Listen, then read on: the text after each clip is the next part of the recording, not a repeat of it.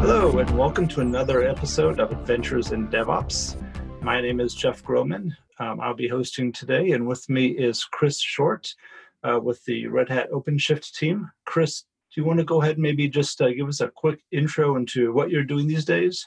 Sure. Uh, right now, I'm a principal technical marketing manager uh, on the Red Hat OpenShift team, which essentially means I, I take the stuff from engineering and try to make it work. But I have an even more unique role than that. And, and, instead of building demos and workshops on a regular basis, like a lot of my other teammates, I run uh, OpenShift TV, which is our live streaming efforts that have started up as a result of COVID. So Yes, coming from a, a, DevOps background into marketing and then now like a live streaming producer, like it's been a wild couple of years for me, you know, career wise, right? Like as far as just trajectory changes and everything. So it, it's going to be an interesting show, I feel like. Leveling up is important. I spend at least an hour every day learning ways I can improve my business or take a break and listen to a good book. If you're looking to level up, I recommend you start out with the 12 week year as a system to plan out where you want to end up and how to get the results you want. You can get it free by going to audibletrial.com slash code. That's audibletrial.com slash code. Interesting. Well, why don't we start by maybe doing, um, you know, a, you know, maybe talking a little bit about OpenShift just for the folks who may not know that much about it, and then maybe we can talk a little bit about like what you're doing in that live uh, streaming media and sure. you know what that's about. Because I'm curious to hear more about that. Absolutely. So OpenShift is Red Hat's Kubernetes distribution, for lack of a better term. We've taken Kubernetes, we have piled all the things you would need to run Kubernetes as an enterprise, essentially, into it. So things like logging, auditing, metering, chargeback, all that fun stuff is part of OpenShift, kind of out of the box. So you don't have to worry about, you know, which which logging platform am I using for my clusters, which, you know, which kind of auditing tools, with this, that, and the other, right? Like there's already pre-baked solutions already in the platform. We have an opinion, but we also have what we call Operator Hub. Uh, and you can go there and use operatorhub.io and you can get any of those operators for your Kubernetes clusters up and running if you so choose. If uh, folks want to use something different in their cluster, they can then pull from that hub and you know have you know instead of an L, an F stack, you know Elastic Elasticsearch or Elasticsearch, uh, Fluentd, and Kibana, they can have you know Sysdig or whatever else they want, you know LogDNA or something like that. And I apologize for the dog; um, she's being annoying, but that's what she does. But she's a great dog, so I can't complain. Yeah, so uh, that's that's basically what OpenShift is in a nutshell, and it's run by some of the the largest companies in the world. Uh, my bank, my cell phone provider, right? Mm-hmm. Like they're all running OpenShift. So it's it's kind of cool to be like part of that team that is is helping drive like, like the mobile app on my phone, right? Like that is running on the infrastructure you know that's that, right. that i you know i help contribute to you know kubernetes as an open source contributor and then openshift as day job right so yeah cool so I'm curious, you know, so so if I'm looking at deploying Kubernetes or, you know, let's say I already am maybe I'm looking for, you know, migration path or something like that. So why would I choose? This is sort of now I'm getting sort of getting into marketing you know okay. putting, your putting on my toes on. here. All right. But yeah so i'm curious. So so you know what would propel me to to move to openshift over you know running like um, you know running it in aws or over you know google cloud or something like that instead Sure, right. Like I, I think the biggest differentiator for me is right. Like you're not in the the Kubernetes business, right? Like you're in the the whatever business, the widget business, the insurance business, the banking business, the the right. you know the software business, even right. Like you're not in the platform business. Um, and what OpenShift reels out for you is the entire platform, one you know one product, one install method, one you know one single pane of glass where you can run your containers orchestrate them you know publish them you know expose them to the web uh, whatever you need to do as well as now with openshift virtualization you can run vms inside the, the container platform now which is that's based on an openshift or open source project called KubeVirt which openshift used to call uh, container native virtualization, but now it's just OpenShift virtualization because product names are a thing. you know, so yeah, it's it's it's one of those things where that differentiator, I feel like, right? Like we have a lot of customers that have an install on AWS, right? Like because they don't necessarily want to glue together all the AWS services that makes up a full platform for them, right? And AWS makes that very easy and help and they help you do that. But even then there's, you know, like their OS, it's it's their thing and like, does it work together and is it all interchangeable and does it work right? They don't necessarily provide the guarantees that we do around uh, compatibility and you know forward backward support that kind of thing. We're also one of the few like government approved kubernetes distributions right? So a lot of the the fips nist those kinds of standards are kind of we can meet those out of the box where some of the other vendors have a problem with that. So yeah i mean to me right like i don't i don't build clusters for a living either right? Like I teach people how to use them. I teach people like, you know, how to do something with a Kubernetes cluster, with an OpenShift cluster, right? Like, or how to contribute to Kubernetes uh, and, you know, on the upstream side. You know, I push button and get cluster. And that's what I want most people to get into the habit of because building these bespoke clusters with banding string and duct tape and bubble gum is going to get people in a lot of trouble. And it's funny that KubeCon is this week, and I have talked to several people that are in that kind of situation where they're like, I've got this one provider that's been contributed to by three people that's like the crux of my infrastructure right now. And it's like there's an XKCD com- comic that came out that was very much digital infrastructure. And I had this one little block at the very bottom of somebody's stack where it's like somebody's been tirelessly working on this since 2003, right? Like a lot of people have infrastructure like that. And that to me, is a nightmare waiting to happen, right? Like if I lost my production Kubernetes cluster just because of a mistake I made, I would feel awful. And that has right. happened to lots of people, right? So we try to build some safety nets in with, you know, a concept we called operators that was, you know, developed by CoreOS, which we acquired a few years ago. And those are designed to kind of take the hands off the maintenance of some of these functions, right? Like our entire upgrade process is all operator base. Um, so what happens is the cluster goes through an entire upgrade cycle, but because it's operators and it can move workloads around, you never notice the downtime if your applications are designed correctly, right? So that I think, and the fact that we're, I think, the closest distro to like upstream right now, and we intend to get closer and closer as the roadmap goes. That I think is the big differentiators for us. So tell us, um, a bit more about what you're doing with OpenShift TV and uh, you know what. So I guess what role that plays. Yeah, so it's interesting. My boss and one of my teammates were having a one-on-one, and my teammate was like, "Hang on, I got to keep the kids off of Twitch, and you know they're live streaming their Fortnite or whatever game of du jour, you know, whatever." And like all of a sudden, this light bulb came on between the two of them. Wait, we should do some live streaming. And they're like, well, wait, who's done live streaming on our team before? And they immediately look at me because, as you see back here, there's another computer back there that I actually use to stream some, like I'm the third string uh, streaming host for the Kubernetes community. So if they need cool. somebody to stream meetings and stuff, they'll they'll tap me on the shoulder, and that's typically pretty simple streaming, like just a YouTube. OpenShift TV has taken on its own life form, right? Like we started off on Twitch and within 20 episodes, 20 shows essentially of just showing people how to do stuff on OpenShift or showing people how to do things with containers in general.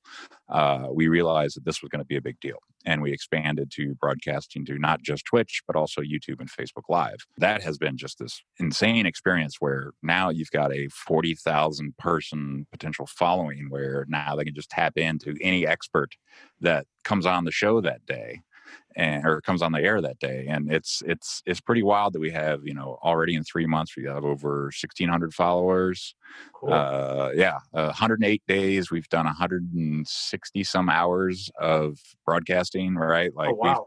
we've, we've we've put the effort in to get the content to the people where they are because we're not going to events we're not going to customer sites we're not holding workshops we're not doing all the you know hands-on stuff that we would do with our customers normally because of the situation that we're in so yeah. let's do the next best thing and let's make ourselves accessible at any point in time either live join us you know in advance you know you we have a calendar you know go to red.ht slash stream cal all one word and you can subscribe to that calendar. And if you see a show that you need you know help with you feel like oh there's a virtualization show coming up i need help with that boom you can jump on that show ask your questions. You'll have the expert right there. Sometimes it's the product manager sometimes it's the engineer that's actually working on the product itself uh, or the, the function the feature right? Like so yeah we're very much putting the the the experts in front of live audiences as opposed to making people register for an event or a webinar. Everything's virtual now.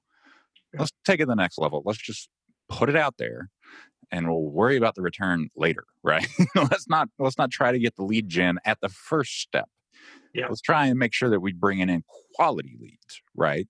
Not just any leads. Right. So that's kind of the the gist there right? Like we want people that are interested. We want people that are engaged to then convert into customers right? Or extend their their current you know footprint of red hat products and that's what openshift is designed or openshift.tv is partially designed to do is to help educate people so that they can build more faster on top of OpenShift or other Red Hat products as we expand the, the TV channel. Uh, we've recently added DevNation, Burr Sutter, and his crew to the ch- channel lineup. We have OpenShift Commons, which is uh, our uh, upstream version, uh, essentially, of CNCF, right? Like we have uh, OKD, which is our upstream version of OpenShift that just you know four five version four five of that just came out. So now you have this you have openshift the the full blown you know supported version. Now you have okd four five the full blown open source upstream version. We just had a huge like uh, install-a-thon marathon kind of thing on day zero of kubecon this week where they spent all day like we had to cut over to another show and they just kept going installing on every kind of infrastructure that uh, diane could bring on somebody to help them with. And we had all kinds of folks. Like, I mean, we AWS, Google Cloud, whatever, you know, like that stream is going to have so many bits and pieces of how to install, you know, the latest version of OKD on infrastructure XYZ. It's quite amazing, like that you can do that nowadays, right? You want to hold an all day event? No problem. Get it on my calendar, right? right. you know, I mean, it's that's all it takes now. And like we bring the audience, and we handle the q&a and we just make sure that the you know we call them guests. We bring them on our show we call them guests. You know we have guests hosts producers. I consider myself a producer. Uh, a guest would be somebody that's not regularly on the air with us. A host is someone that actually has their own show kind of thing. So it's turned into its own real like tv channel so wow. that's why we're calling it OpenShift TV. It has regular programming, and we're trying to add more every day. Wow! And, and uh, I mean, it sounds like from what you're saying, you're putting content out there every day. So is it like? I mean, is it literally running? For hours each day or what you know what is it uh, so like, like this week's an odd week right like so it's kubecon week you know we're not trying to compete with the same eyeballs so our okay. regular yeah. our regularly scheduled shows are running um and then we had that day zero marathon that i mentioned but you know our like ad hoc shows that are like special sessions kind of deal where it's like oh GitOps continued or you know that kind of thing where uh, we'll bring in an expert on a certain topic just kind of ad hoc that doesn't really fit like any particular show top you know right. space right now. Those are kind of cleared out. So we're doing, I think, on average, it's like seven to nine hours a week, right? Okay. So so every day we're doing something, but sometimes we're doing a lot more, right? Yeah.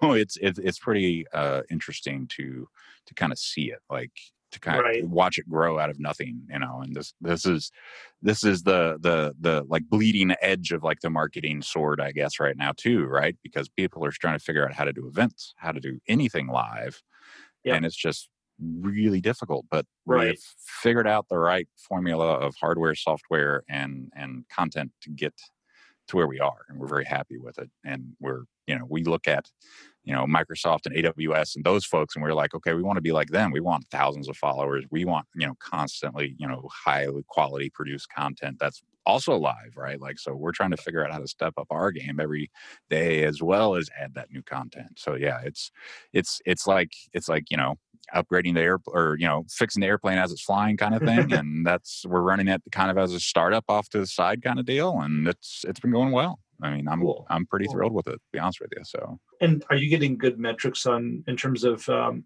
you know what people seem to be most interested in like what topics or what so you know, I actually pull that up right or, now. i mean so yeah like people want to see the experts right? Like they want to see the scott mccartys the dan walshes the the burr sutters you know they want to see the engineers that are actually working on this stuff on a regular basis yeah. right? They want to talk to folks about gitops like it's a super hot topic right now as is operators right? When um and kubernetes 116 when crds went uh, GA, you know operators essentially went GA. So now you have this you know operator framework that's been donated to CNCF. Thankfully, after you know months of folks trying to get it donated, is finally in the the CNCF uh, landscape.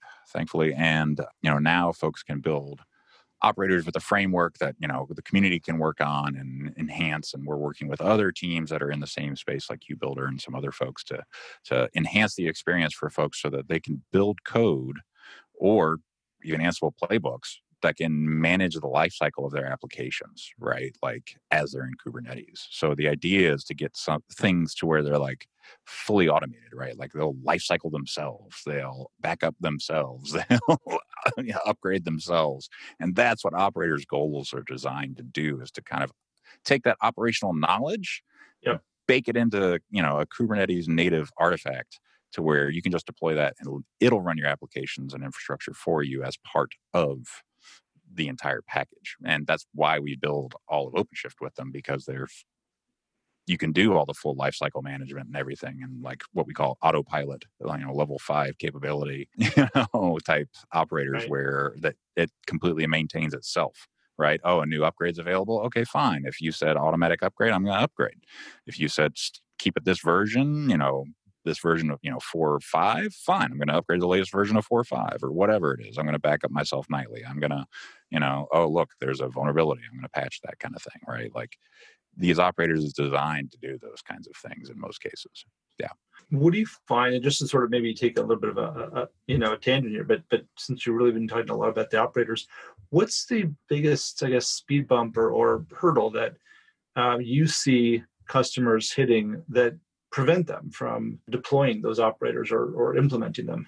It's a lot of just one of two things. It's either the concept, right? Like containers, operators, like that conceptualizing that is often like a hurdle, right? So wait, I can write code that does backups for me.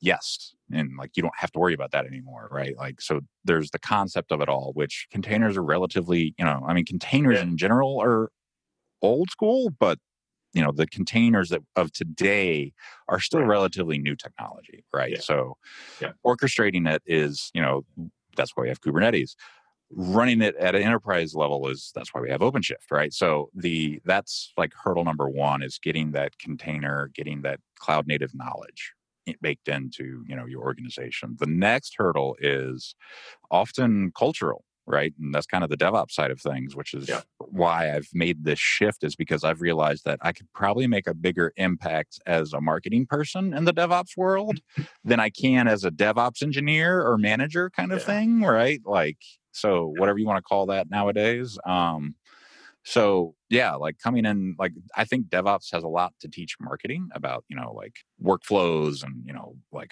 using data to you know measure results and everything else. And and and marketing has a lot to teach devops because a lot of devops engineers don't understand like when the infrastructure goes down what does that actually mean right. how much is that actually costing the business right right like that's like the metric that i want to know right? I used to work at a newspaper company. We knew to the minute how much it cost us when a site was down.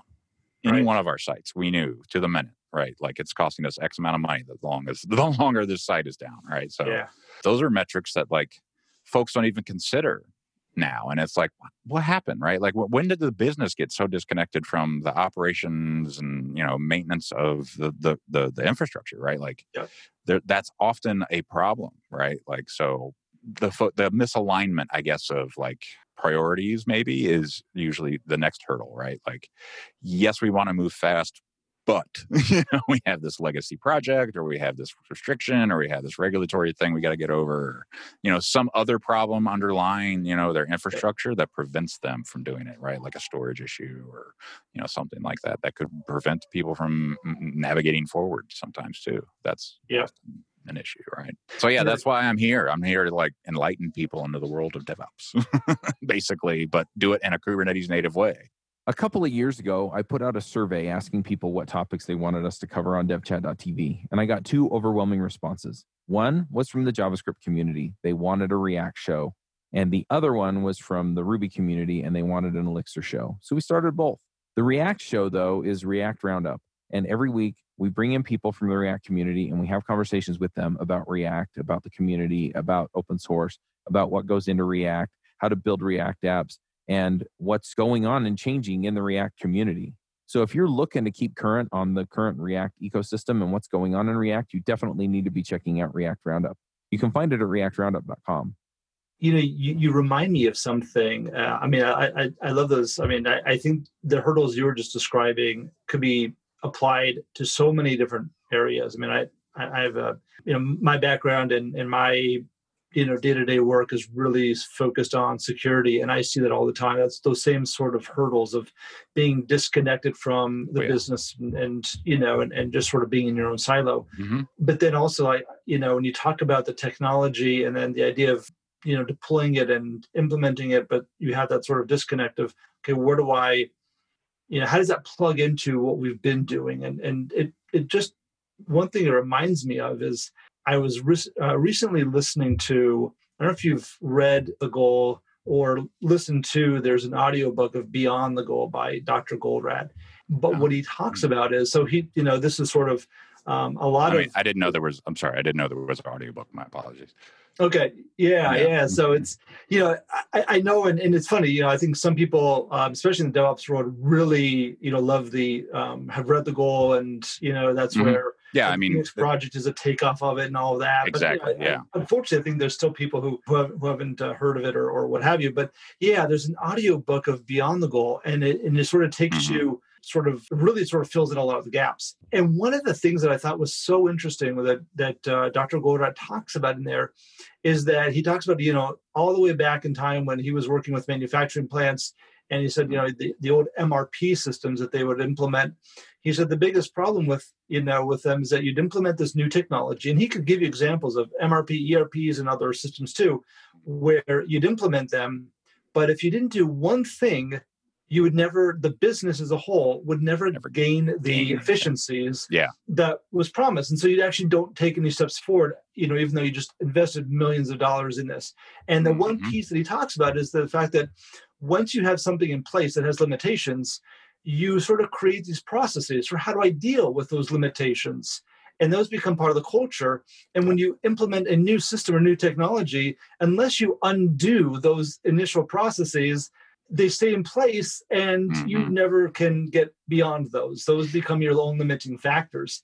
So I'm curious, long story short, but I'm, I'm curious and, you know, to ask you sort of that further question of, do you see that when, you know, when you're working with customers who are trying to implement Kubernetes, trying to implement um, OpenShift, are they stuck with these sort of old processes, old limitations that are based on how they were working around or old legacy systems that are still sort of become that that that hurdle for them to to move forward today? So uh, I, I, will say that they're uh, like across the entire customer base. There's a it's a mixed bag, right? So we have some of those bleeding edge people that are like, we're throwing out legacy you know we can start anew we're gonna you know all the legacy functionality we're gonna you know if we have a mainframe we're gonna figure out only what that mainframe needs to do and then put apis up in front of it and then you know we're running openshift and off we go right? Like we have customers like that and they're very very smart and they know what they're doing. And but then we have some of those customers that do have like that that cultural you know boat anchor for lack of a better term that that does slow either adoption of you know the tooling for kubernetes or like the adoption of containers in general right? Like because it's not just kubernetes right? Like there's a whole ecosystem of tools that you kind of have to bring on board to really take full advantage of cloud native infrastructure right? So you know the the CNCF has what they call their their their cloud trail map, which you know it's like ten things that you have to have, like orchestration, CI/CD, monitoring, logging, those kinds of things, right? And it's essentially a checklist, right? Eh, but then you know the idea is like you go to the CNCF landscape, and there's tools for each one of those ten things that are available that are like you know either you know graduated the CNCF process or they're in the sandbox, you know, kind of getting worked on by various you know project maintainers and so forth. So you know the folks that don't understand that they need to take that trail map seriously, those are the ones that typically have the problems, right? Where they're missing that piece, right? Like, well, if we had a better CD tool, we would take full advantage of this now, right? Or if we had better monitoring, we would know what this problem was, right? Or if we had, you know, it's like always missing something. And nine times out of 10, I can go to a customer site and be like, here's your problem. And it'll be like, uh, well, uh, yeah, you need to do this differently. And then it's like, well, we can't because now we find the limitations. Okay, well, we can't, but you're saying you want to change. you know, so now we got to work within this framework of why can't we? And, right. Uh, and sometimes like legal teams get involved and it's like, okay, so let's re-ask this question to the legal team now, right?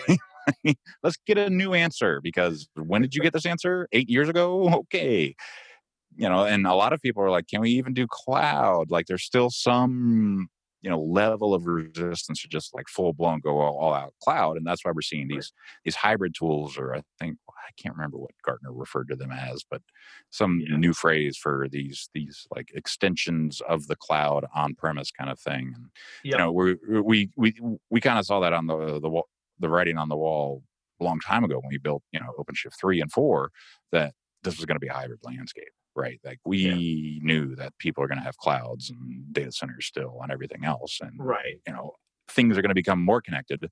So yeah, we we had all that in mind as we built OpenShift, and we see that the customers that do embrace kind of that that next gen way of thinking right where you know it's you know this thing does this one purpose this one function very well right? Like or even cloud native functions right? Like for that matter right? There's this piece of code that is in a container that does this one thing and this container t- talks to that container and this group and that group and you know it just goes down the chain and all of a sudden boom you have a finished application but it's all loosely coupled right like that's the biggest thing is you can take out one piece and upgrade it and it won't be a big deal right? Like you'll have a blip or maybe you know you'll see a, a, brief period of traffic rolling off and on something uh, but you know you're getting to more seamless and, upgrades and more seamless uh, service you know prov- prov- being provided to folks nowadays right? Like remember when twitter was constant fail whale I'm not saying they're an OpenShift customer or anything, but like, you know, right. times have evolved. They adopted the right things to make their infrastructure work for them the right way. Right. and I'm not saying that Twitter's some like, you know, you know, infrastructure god or anything, right? Like I'm sure their infrastructure is very complex. I'm sure there's great reasons why.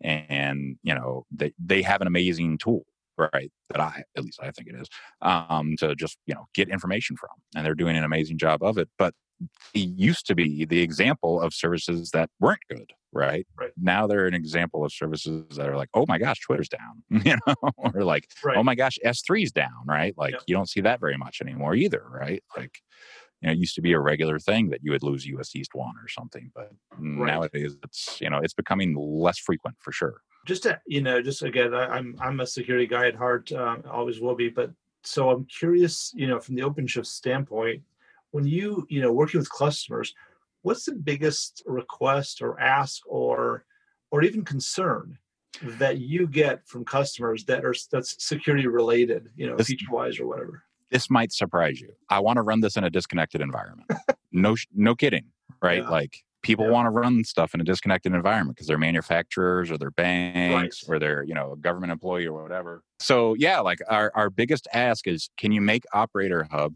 work disconnected? Can you make getting these images for upgrades easier, right? Like, can you make Istio work in a disconnected, FIPS compliant environment, right? Like, there's that's usually the number one ask that I've seen from the OpenShift TV world is how do I get this working in a disconnected environment, right? Like, I want to make sure that this is not even on the internet.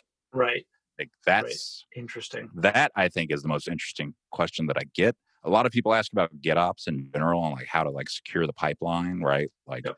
you know, where can you use what tools? You know, like we're trying to use this to do static analysis and this and this, and like how to glue those together. Like that's obviously you know a, a large number of questions, but that disconnected right. environment question is always present.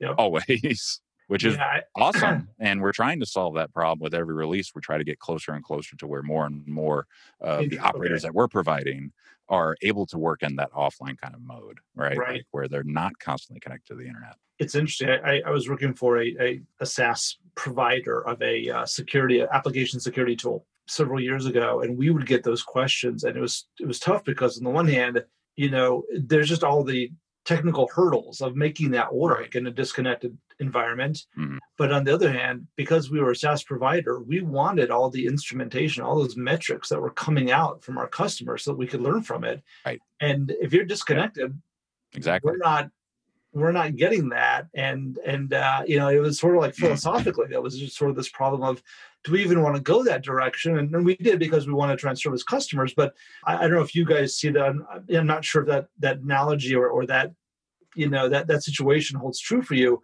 but that was a real challenge that we had in that in that sort of situation.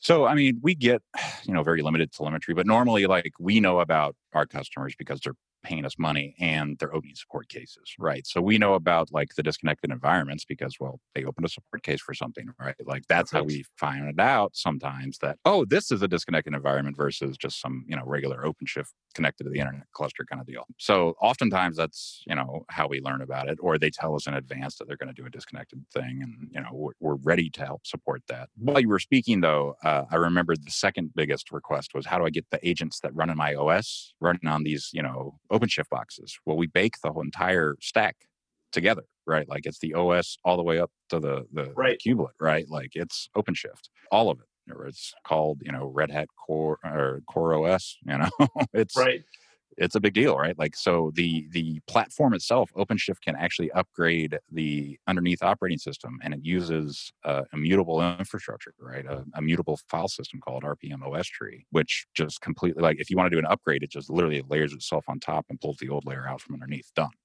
right? And you never see it, and you're not going to touch that. And if you SSH into that box, it's going to become tainted in Kubernetes, right? Like we encourage people not to touch their boxes. So if you want to get your agents, you know, like your logging agents, your typical stuff, either right, like you have to figure out how to work with a vendor. Uh, to get that containerized and then yep. privileged to run on the yep. OpenShift cluster itself, or with within the OpenShift nodes themselves. And you have to actually say, like, I need one per node. You need to have node affinity and all this other stuff set up.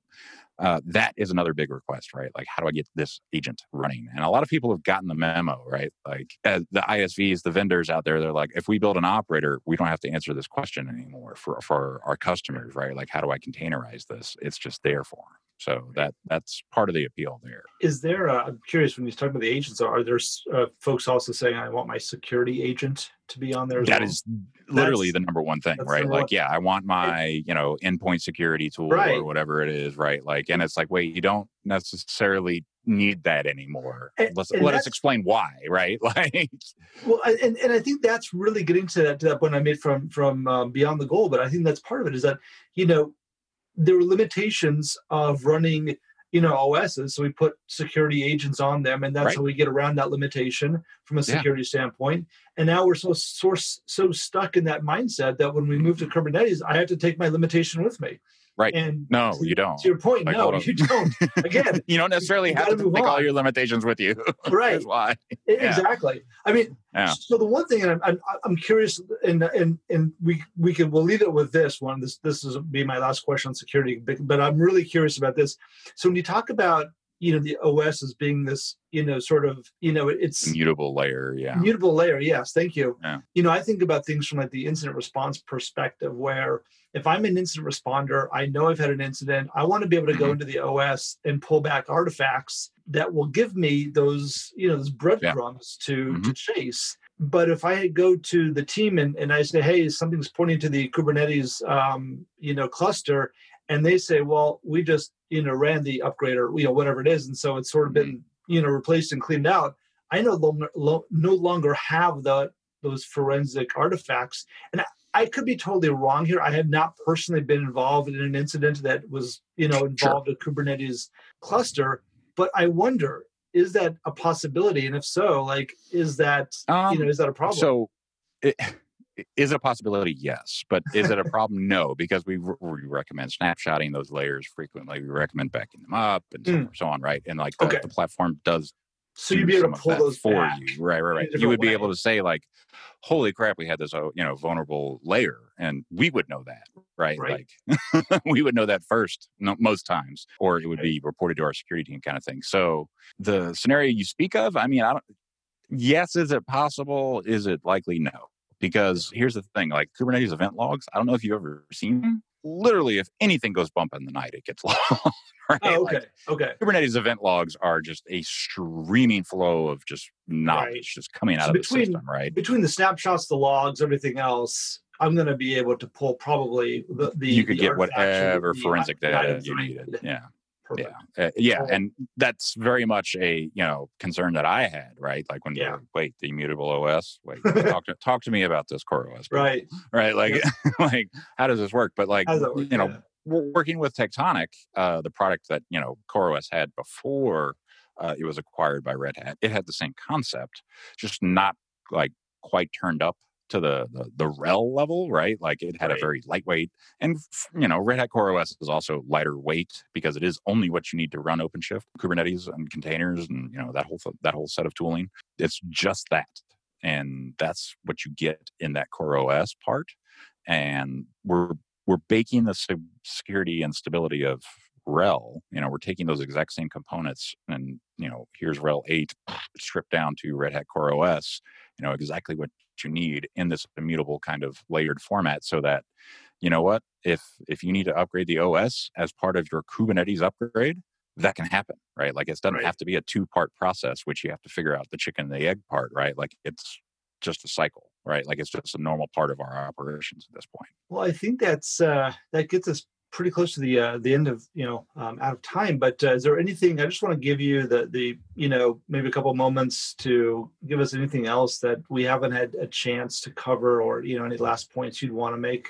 Sure. Yeah. So, you know, Kubernetes is a wide open community, right? Like we're very welcoming of everyone. So if you're interested in contributing, please reach out to me on Twitter at Chris Short. Uh, you can email me, cshort at Red Hat. You know, uh, I, I will help you get involved in the Kubernetes community if you want. I also have a newsletter called DevOpsish. If you want to subscribe to that, devopsish.com. Uh, you can go there.